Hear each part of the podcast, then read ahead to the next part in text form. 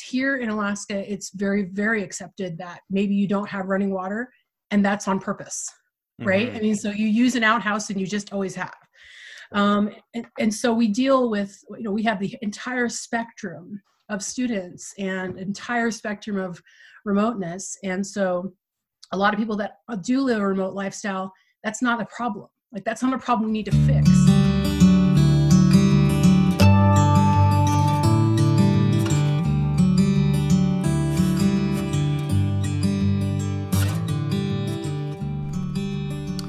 That's what you call a trailer. You see, really well-produced podcasts often have a little bit of a soundbite at the beginning to entice you, give you a little bit of sense of what the conversation or what the topic's going to be about. So that was from Allison Curry. She's an educator from Alaska, and it was my privilege to speak with her and hear her perspective on how COVID-19 is impacting education in Alaska. And as you heard in that little clip, the idea of remoteness is not an entirely new or unwelcomed concept for the people of Alaska. Now, that's not the entire story for sure, but that's part of it. And that was one of the things I found interesting chatting with her. And you can listen to the entire conversation here as I continue my series of what's happening, education and COVID-19. Enjoy. Well, welcome to another episode of What's Happening in Education and COVID-19. And I've been privileged to talk to a lot of people, some people that I've known for a long time and other people that I really don't know that well. So that's part of why this is kind of fun to be able to do this. And today I'm with Allison Curry, who is going to share her story around all of this and throw in a little perspective from Alaska, which is kind of basically Canada, but not. So yeah. So Allison, you want to introduce yourself first of all? Sure. I'm Allison Curry. I teach in Fairbanks, Alaska, which is the city right in the middle of Alaska. Right now I teach at a K-8 school. I presently am a content area teacher. I teach writing to 6th, 7th, and 8th graders, but I've spent most of my life in intermediate straight grade classrooms. I also teach digital citizenship as a class. And our school district has about 13,000 students, 23 elementary schools, charter schools.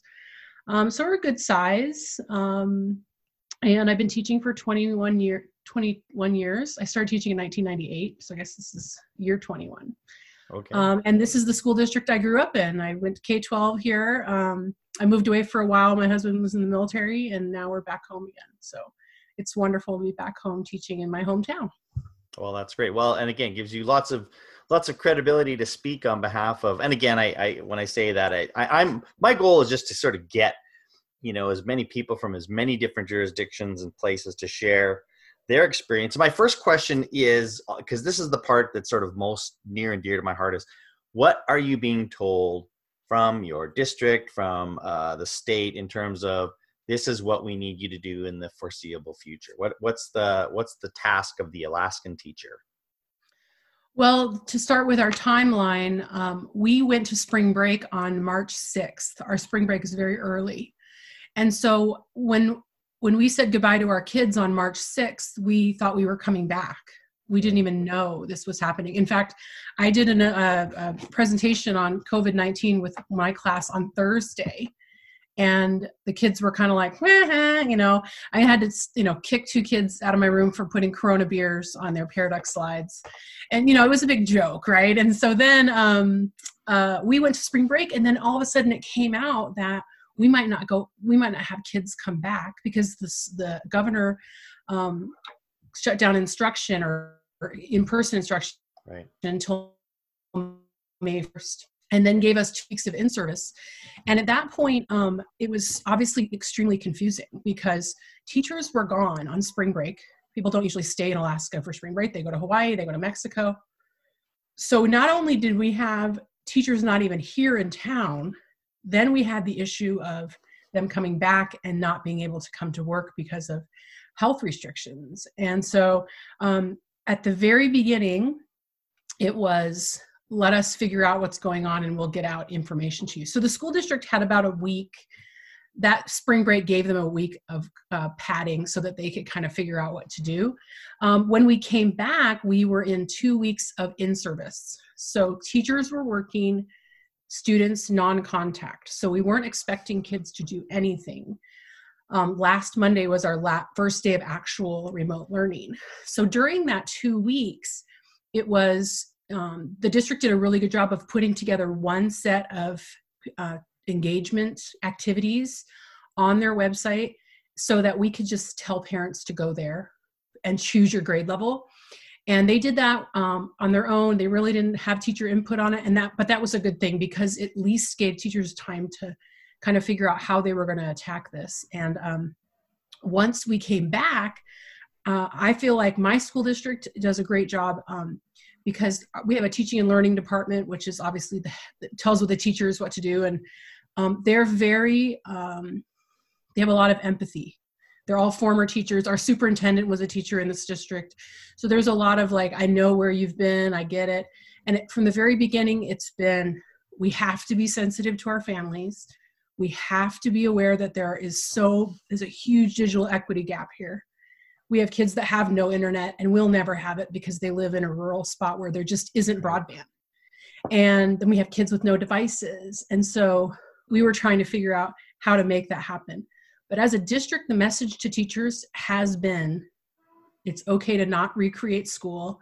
It's okay to just scale it back a little bit, you know, figure out what you want to do and then cut that in half and cut it in half again.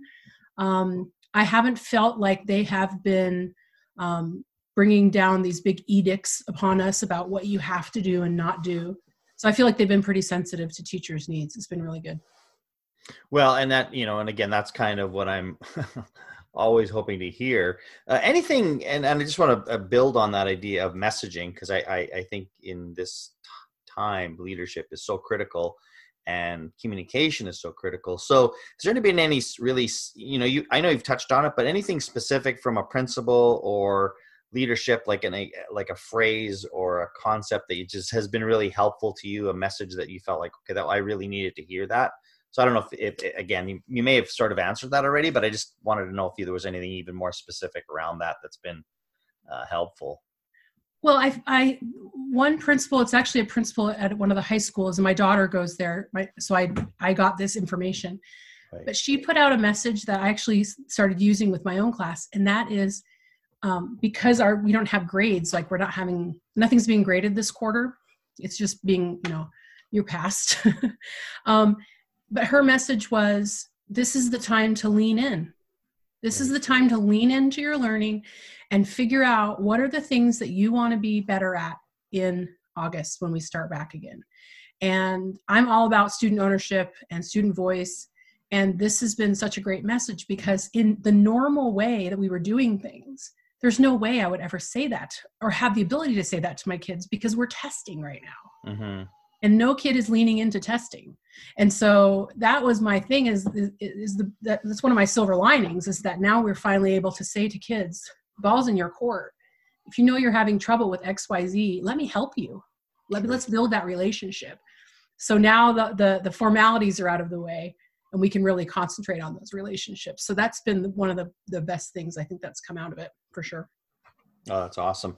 So again, I think about Alaska. I think that there's sort of just by geography and everything else, a bit of a more of a, and I watch, you know, a lot of the Alaskan shows or whatever. So you get this stereotype or not that remoteness is accepted as like, and it's almost cherished to some degree. So with that in mind and knowing that, like, as you said, you have a number of students who just never have access. Are you more at peace, I guess, with their remoteness and not having access because that's just how they've been?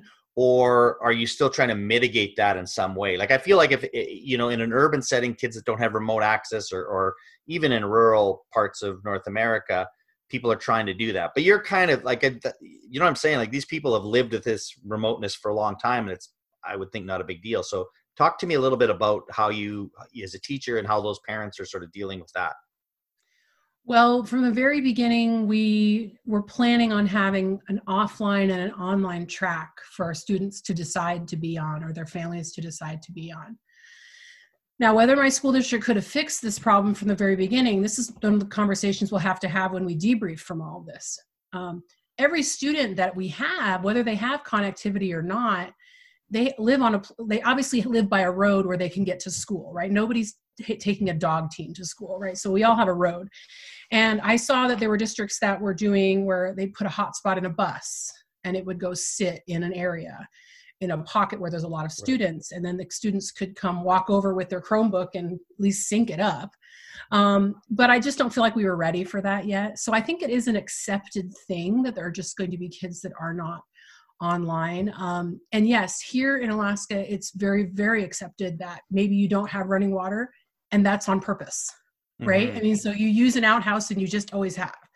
And so we deal with, you know, we have the entire spectrum of students and entire spectrum of remoteness. And so a lot of people that do live a remote lifestyle, that's not a problem. Like, that's not a problem we need to fix. And so we were able to put together grade level materials for, at least at my school, and I think this is how most schools did it, grade level materials for each student. And then we had specified pickup times, and the families would come and pick up, like, here's my 6th grade bag. And in it was this packet that my team and I put together, a math book, a composition notebook, contact information for teachers so they can call us. So I feel like we weren't trying to fix that problem, because we knew that it's something that we're just weren't going to change. So we just planned for there to be 2 different ways for kids to engage. Yeah, interesting. When you sort of look at this a little bit more long term, and you know, whatever, let's just make the assumption, whether we're right or not, that this is to the end of the school year, and so this is just the way it's going to be. What are you most concerned with, you know, in that long term? And I know, interesting that you've had this 2 weeks to sort of plan and prep, and I'm sure even within those 2 weeks, you know, you'll modify and change. But what do you think about long term being that you're worried about? What am I worried about?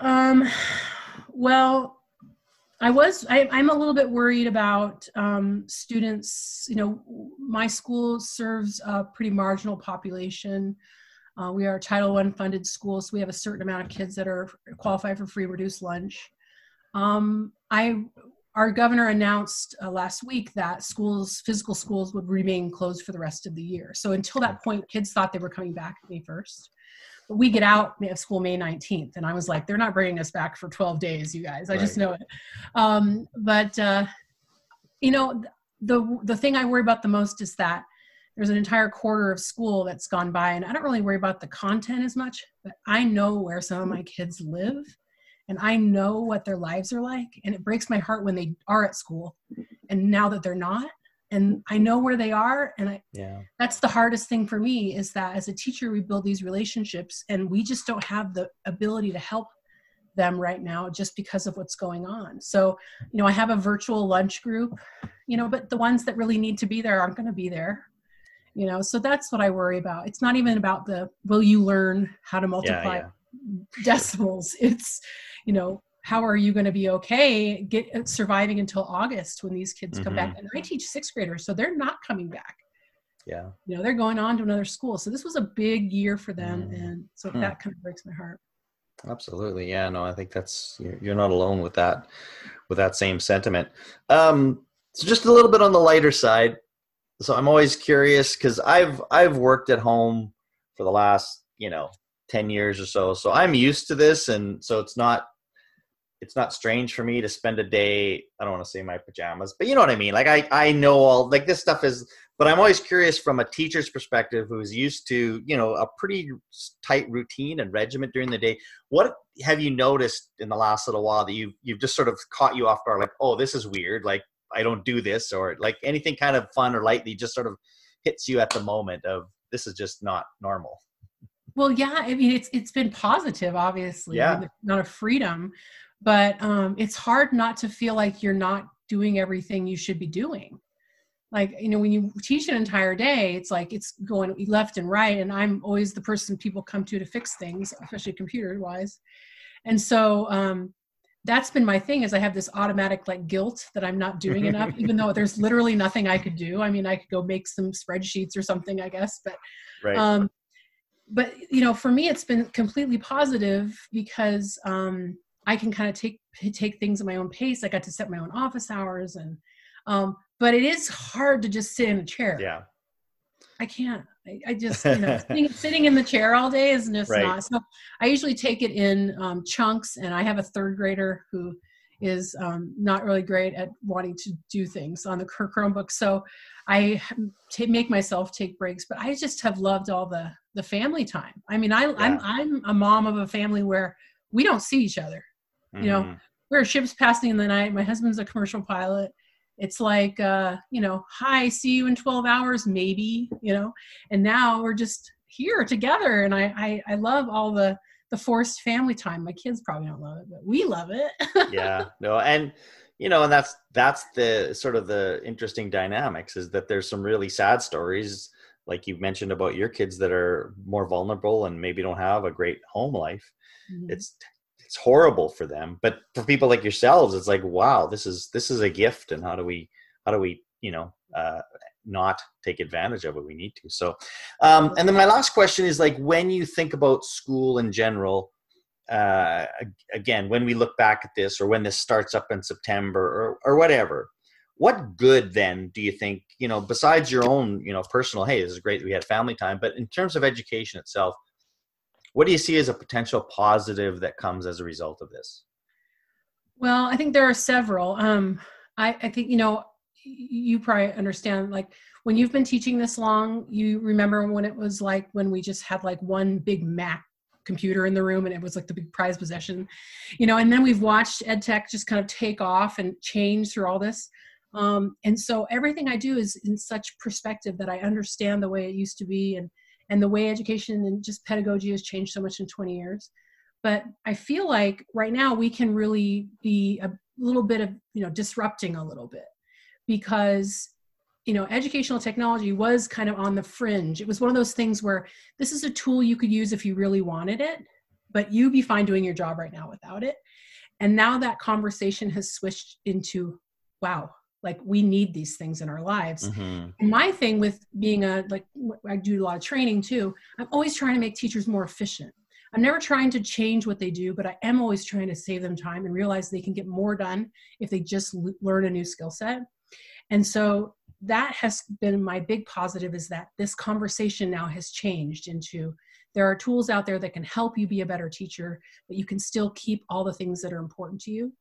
And I have made relationships with teachers in other buildings that I would never have met if this hadn't happened, because some of us have formed like a little task force where we're helping teachers reach out to each other in other buildings.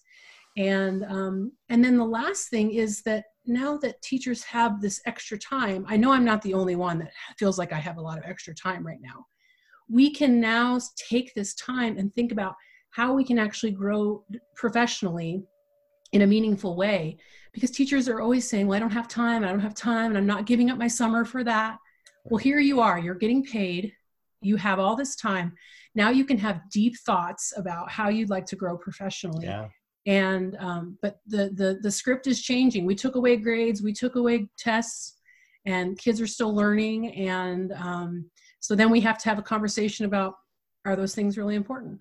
And I'm a big fan of competency-based learning and standards-based grading. And so for me, it's been like, yes, like, I think people are going to get it now. So that's been my silver lining for sure. Yeah. And I just think about, like, how do we not waste this time without doing something to your point, and productive around really important conversations that we never have had time for. You got it now. Yep. So how do we do that? And again, you know, the challenge of that, of course, is balancing that with the fact that there are still teachers who, you know, maybe aren't as fortunate as you are, you know, having a husband and, you know, a really great functioning family, that are dealing with that on their own too.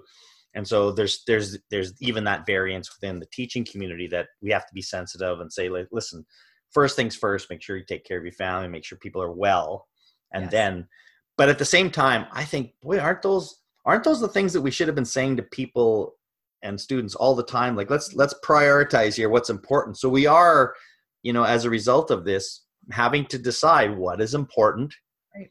And then, like, I love the you know, the idea of leaning in when it is the time, you know, for those people that are ready to go, let's lean in. So yeah, this is a fascinating time in our lives that certainly we will remember, but I hope that we do some things differently as a result to make teaching and learning even better. So thank you so much for your time. Of course. This was great. Yes, absolutely. Fun to do this. And maybe one day we'll connect again in a better situation. Yeah, hopefully. Okay, take care. All right, thank you. See you, Dean. Bye.